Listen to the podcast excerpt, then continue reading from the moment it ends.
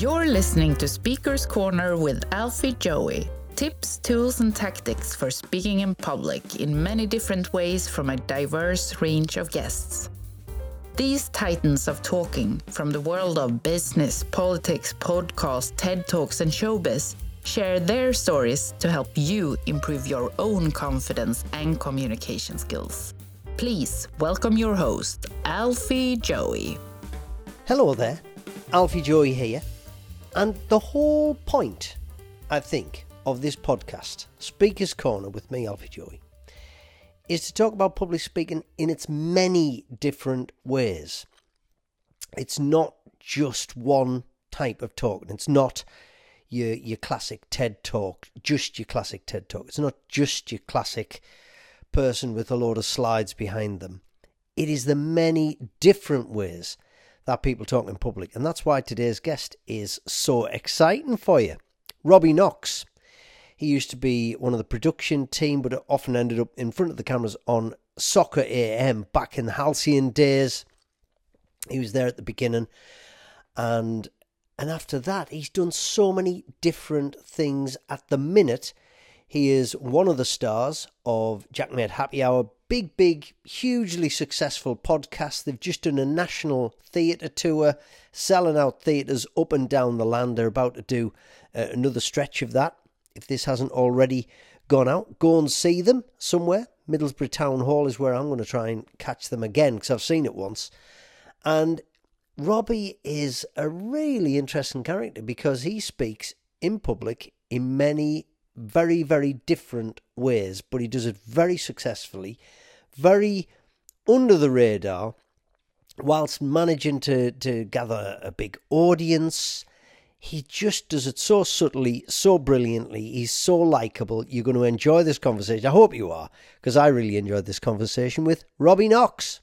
Now, Robbie, if I were to be a complete stranger in a pub and uh, I said, Oh, I'm Sid, the bus conductor. What do you do, mate? What would you tell me? I generally say I make videos because I've found out that leads to the least questions if I'm in a taxi or something. Um, you'll get a few questions, but there's because it's quite weird to explain. Cause I do a variety of different things. So I do I do a a podcast called Jaackmaate's Happy Hour um, that takes up a fair amount of my time uh, which is exclusive to Spotify and, and, fairly popular on that. I make YouTube videos. I do stuff for uh, corporate clients who I make videos for them. So mostly it's either making videos or talking on a, a microphone. Yeah. Well, that's that's what this is about. It's all about talking in different ways. And I suppose you were a video maker or a production uh, team member of Soccer AM, lots of people will remember that. It's been hugely successful. You were there at the inception of that, so that's where it probably all started for you. Yeah, that was the first time I redid stuff in terms of talking publicly, and it's and it's quite interesting because I uh, we just sort of I never intended to be on the camera on it. We just got asked to do things, and then if you did, you'd get asked to be an old lady for a sketch, and then if you did all right next week, you might be something someone who speaks. Yeah and then it would just go from there. But it got, it got to the point where I was doing like 40 shows a year for about seven years. And I got quite confident doing that. But whereas actual public speaking in front of people, I'd be a lot more nervous with. I'd, I'd, if you said you've got to go and do this in front of a quarter of a million people down a camera, I'd be absolutely fine. It wouldn't, it wouldn't really phase me. Whereas if you'd said, a year ago, oh, you've got to go and speak in front of 30 people in a room, I'd be really nervous, no matter what it what it was. And I think I think it's just what you're used to. I remember I, I remember filming a a guy in London who was a leader of a council, so used to standing up, public speaking on, on, a, on a daily basis, all that. He's, he's, he's now moved on. I think he's a deputy mayor or something like that. And he was obviously great at that, but he was terrified of talking on camera. But it's just getting out one sentence, you could see him shaking. He'd, he'd, be really nervous doing it. He'd be really apologetic, sort of thing. And get, get this. I guess it is just what you're used to, and just because you can do one type of speaking, you can't necessarily do the others. Um, because of the way, as you just described it, it was almost accidental. Like you ended up on camera and ended up as a speaker. It was a, a, a gentle way into training. It was almost by accident that you were becoming a public figure. Yeah, yeah, it was. It wasn't really any master plan or anything like that, but it was. It was a nice sort of gradual easing into it things, I guess. But everything you, you do and that little resume you've just described there all sounds accidental, but and, and it sounds like you're mucking about with your mates as well. And when you go home and when you're with other people, they go, "Oh, you just muck about for a living." But there's loads of work goes into it, isn't it? Yeah, certainly at Soccer AM when we had um, we we spend the week working on the show and then do the show at the weekend, and people would say after, "Oh, what do you do during the week?" Yeah. And they, I think they just thought we just turned up and messed around for three hours, or something. But you have to have that structure in place to to have the freedom to go off things. And I think that's what people forget. I think on Soccer was the most sort of structured thing I've probably yeah. done, and I think the more the more work you do beforehand then that almost becomes the base. You think, well, if nothing interesting happens, you've got that really good base to go from. Yeah. Whereas hopefully it will be better than that if more if things yeah. you can rip off that. And, and you style of public speaking is podcasts. You've been doing podcasts before podcasts were a thing. Uh, I think Milk was one. Milk faced, yeah, just a parenting thing. I've done did a thing about creativity called Thinky Thinky Make Make, most of which don't really exist anymore. I've always, I've always been quite interested in it. When I was a kid, I used to make a lot of tapes yeah. with for friends or things like that, or do little radio shows and stuff like that. But then the problem is, when I started my career, is that you needed permission to do stuff. You you if you wanted to do a radio show, you had to find a radio station that would do. It. You might find a hospital radio or a student radio or something like that. But generally, it was quite hard. Whereas now, everyone, anyone can start it. You don't need much of it. You can just do it on your phone if you have to. Exactly, yeah, and it, and it just means you've got that sort of that sort of freedom, and it's, it's a great opportunity for people now to start stuff. And, and then you start doing stuff on YouTube and your own YouTube channel, and it's worth having a look at because some really funny. You're very likable on camera, and again, it looks like this effortless bloke who's just talking about planting potatoes or putting the bins out. But you made, you made these things into a thing. Yeah, I think I think if you tell a story in a good way, I think it comes it it resonates with people. And I've got a video about about taking the bins out that's got I don't know probably about fifty thousand views or something like that. And and that part of that is for me when I'm talking to clients and they're talking about oh their business isn't interesting. I'm like, well, I've got a video with taking the bins out, fifty thousand views, so let's not play that game. Um, so a lot of it's that that. Did you know you, you did the, the Spud Watch thing, and I joined in a bit with that, and I was getting traction. I was thinking that's this is just mucking about with potatoes. But do you sometimes know you think I'm on something here? I think there's a lot of pressure that I didn't really have growing up. I, I got the internet when I went to uni, and in my head, I think I thought the internet had always been there and you got it when you were 18 or something like that. Um, but that was clearly the early days of it. I got given an email address and access through the computers. So I didn't have any of the sort of social media pressure to make your life look better than it is. So I think what I've been trying to do with a lot of that. I remember sound name dropping, but I remember at Soccer AM, I was in the green room beforehand talking to Noel Gallagher, and we were talking about um, that he would always get asked to for people to follow him around do a day at home yeah. with Noel Gallagher or what's like. He said, he said the reality is I will just make dinner and sit down and watch TV. He goes, the idea of Noel going home is a lot more interesting than the reality of it, sort of thing. And that's that's the thing. Everyone, unless you're Madonna and you've got loads of house staff or something like that, everyone has to take the bins out. Everyone has to go and buy their food or or, or, or cook their dinner and all that sort of thing. So I think there's there's something worth sort of celebrating the mundanity is that word of life? mundanity, mundanity yeah. yes. The, uh, the, the, the mundaneness of, of, of, of life. Let's have a quick word from our sponsors. The Northeast Nipple Project is a not for profit organisation founded by two Northeast permanent makeup artists, Megan Jones and Amanda Patterson. Their aim is to provide free areola tattooing for women who've undergone a mastectomy and breast reconstruction as a result of breast cancer to help regain confidence and empower these courageous women. To register for this service or to donate, visit their website www.northeastnipples.co.uk and follow on Instagram at Northeast Nipple Project. And now, back to the show.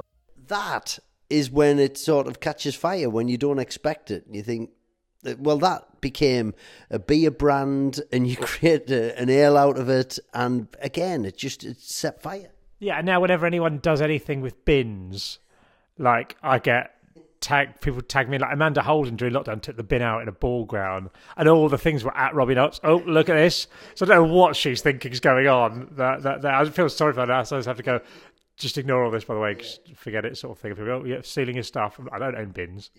And, and then you're in, you end up in that ecosystem of different podcasts and different YouTubers. And um, you, you mentioned, you briefly mentioned this mildly successful podcast, Jaackmaate's Happy Hour, but it's hugely successful. Yeah, it, it is. It's exclusive to Spotify, so you've got that sort of slightly limited. It's only people who use Spotify that will ever listen to it, and it's it's very popular with people of about in their sort of early twenties, sort of student type ages, stuff like that. But then no one really over about twenty seven, I don't think, sort of thing.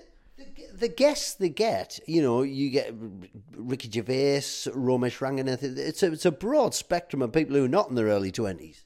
Yeah, yeah, definitely. But I'm generally we've, we've just done a live tour, and I'm generally the oldest person there on, on, the stage.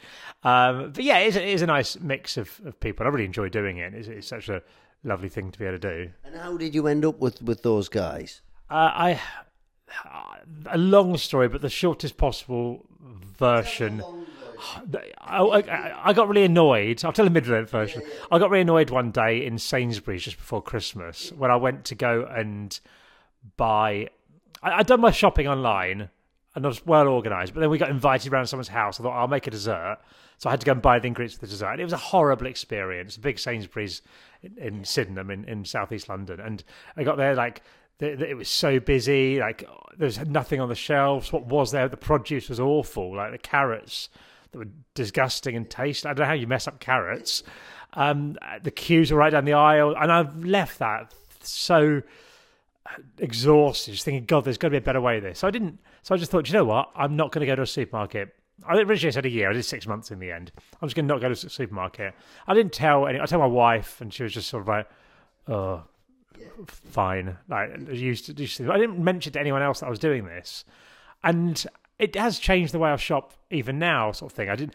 I'd get like milk delivered. I'd go to like, like grocers. I'd get, I'd get a veg box delivered and all this sort of stuff. And butchers and sort of learned a lot about seasonality and and stuff along along those lines. Um, it was a bit annoying when you like need some turmeric and you know there's some in Sainsbury's. You got to go try and find a turmeric dealer somewhere. Um, but at the end of that, I just on my like private Facebook, I just did a little post saying um, I haven't been to a supermarket for six months. This is what I've learned, just for our friends. And then someone I know who worked at the Huffington Post said, "Do you want to write a blog for it?" And I did that. And I think I did another blog for them. But I only ever written two blogs. And then they phoned me up and said, "Look, we've got a brand deal with Amoy, the Chinese food company. This is going to come back round. I know it's a long, long story. I told you it's a long one. But it's worth it. Yeah. Well, the it, chances and the luck yeah. Well, they said to me, "Do you want to be? we have got a team of YouTubers, a team of comedians, and a team of bloggers. Do you want to be a representative of the team of bloggers?" And I'd never, I'd only written two blogs. Um, they said, "Well, we'll pay you." Okay, I'm in.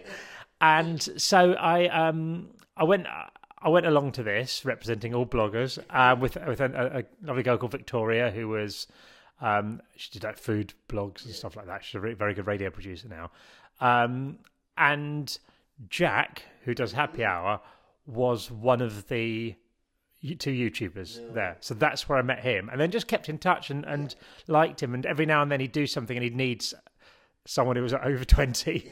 so he'd he'd message me and say, "Do you want to be in this sketch? Do you want to do this sort of thing?" He did a like a Fubar radio show for a bit, and he invited me on to do that sort of thing. And then I came on as a guest on Happy Hour. It was quite popular, told some nice stories, and then just got invited back and just sort of for Christmas show, and then just and eventually, yeah, eventually just haven't left. Yeah. Well, then to transfer a podcast because this is happening now with my dad wrote a porno with the, the serial killer podcast they've ended up touring to places like the sydney opera house america and national theatre tours and that's exactly what's happened with, with your podcast. It's ended up in this, but not mid range theatres, the big theatres of the country. Yeah, we did, we've sold out like Shepherd's Bush Empire, uh, and I remember I've watched The Killers there before. Yeah. it's, it's, it's, a venue I've been to a lot when I lived in London.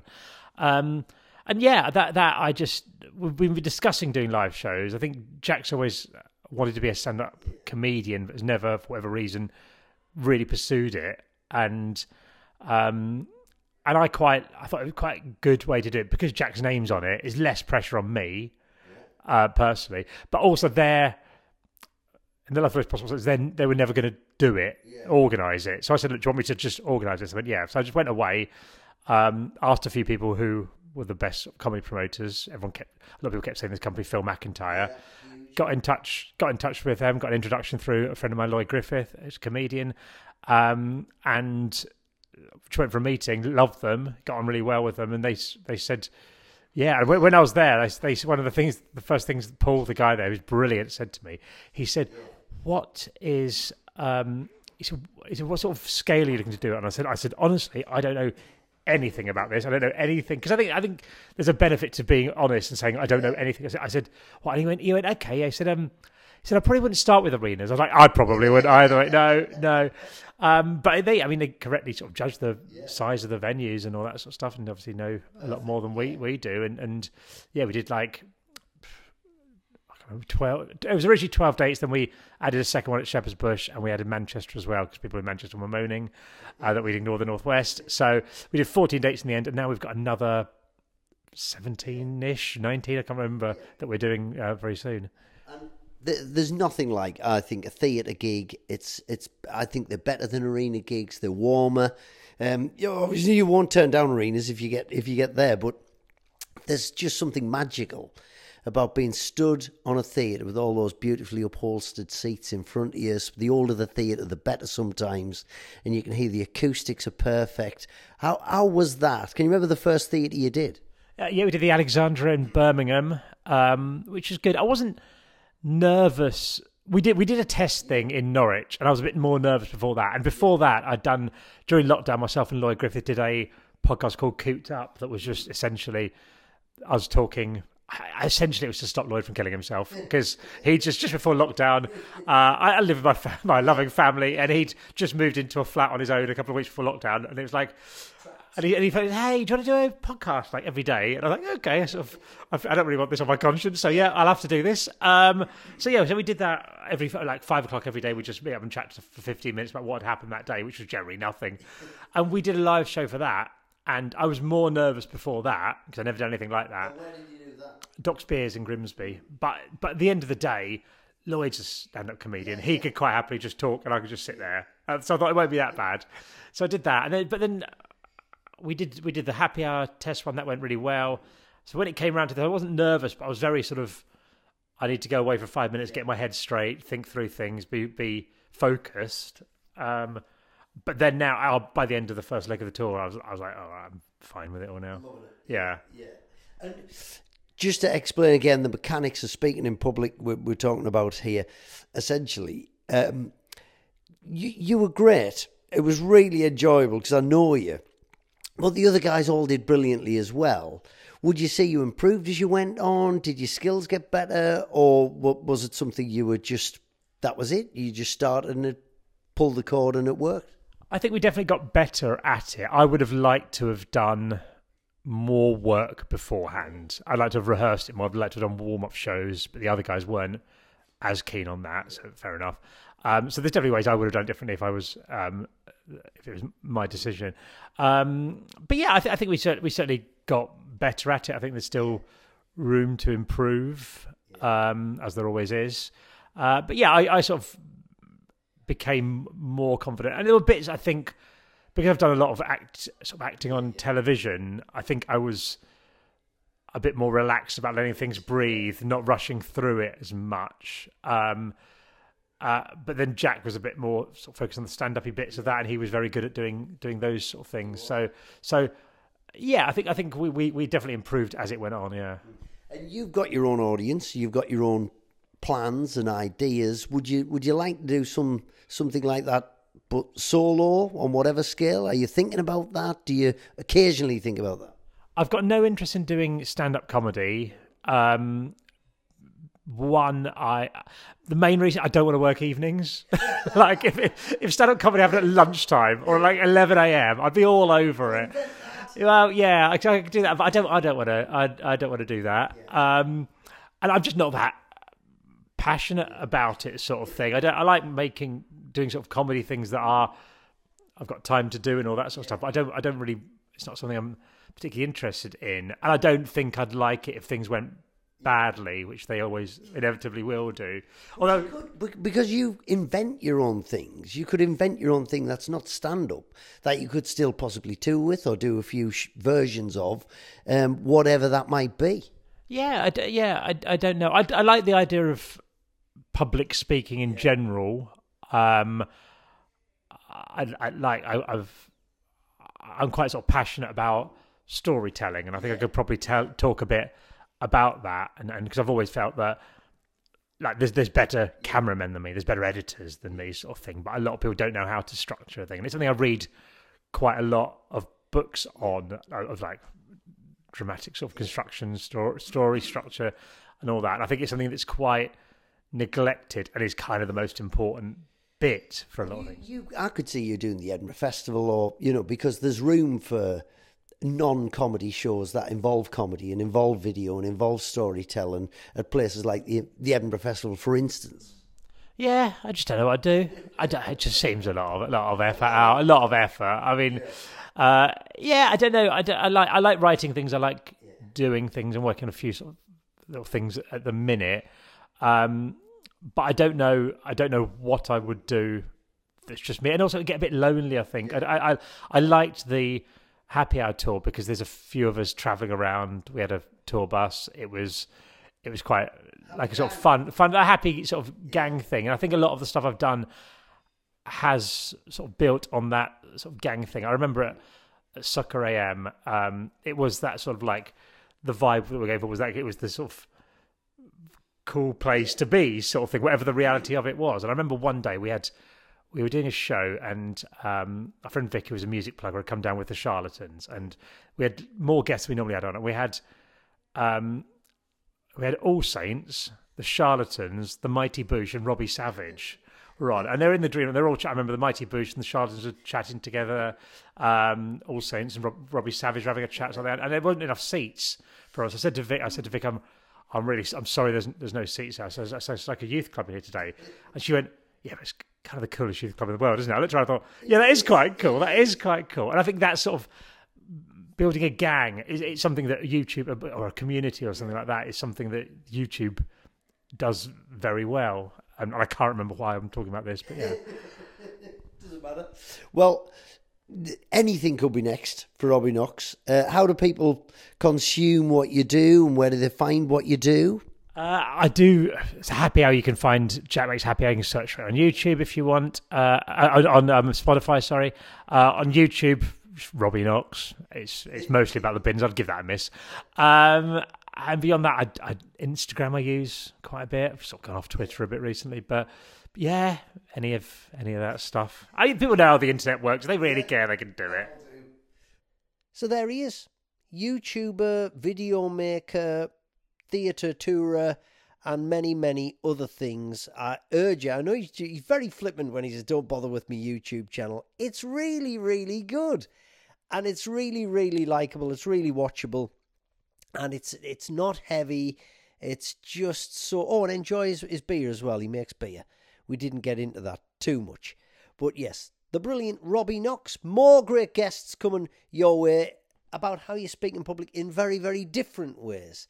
And lots of tips, tools, and tactics for you along the way. Keep joining us here on Speaker's Corner with me, Alfie Joey. Thank you very much. Please subscribe to make sure that you get the next episode of Speaker's Corner with Alfie Joey.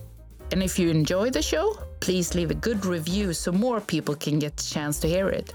If you would like to get in touch with Alfie about improving your own communication skills, or you would like Alfie to speak at your company or at your event, please email info at alfiejoey.com. This show was produced in Manchester, England by Jeff Downs.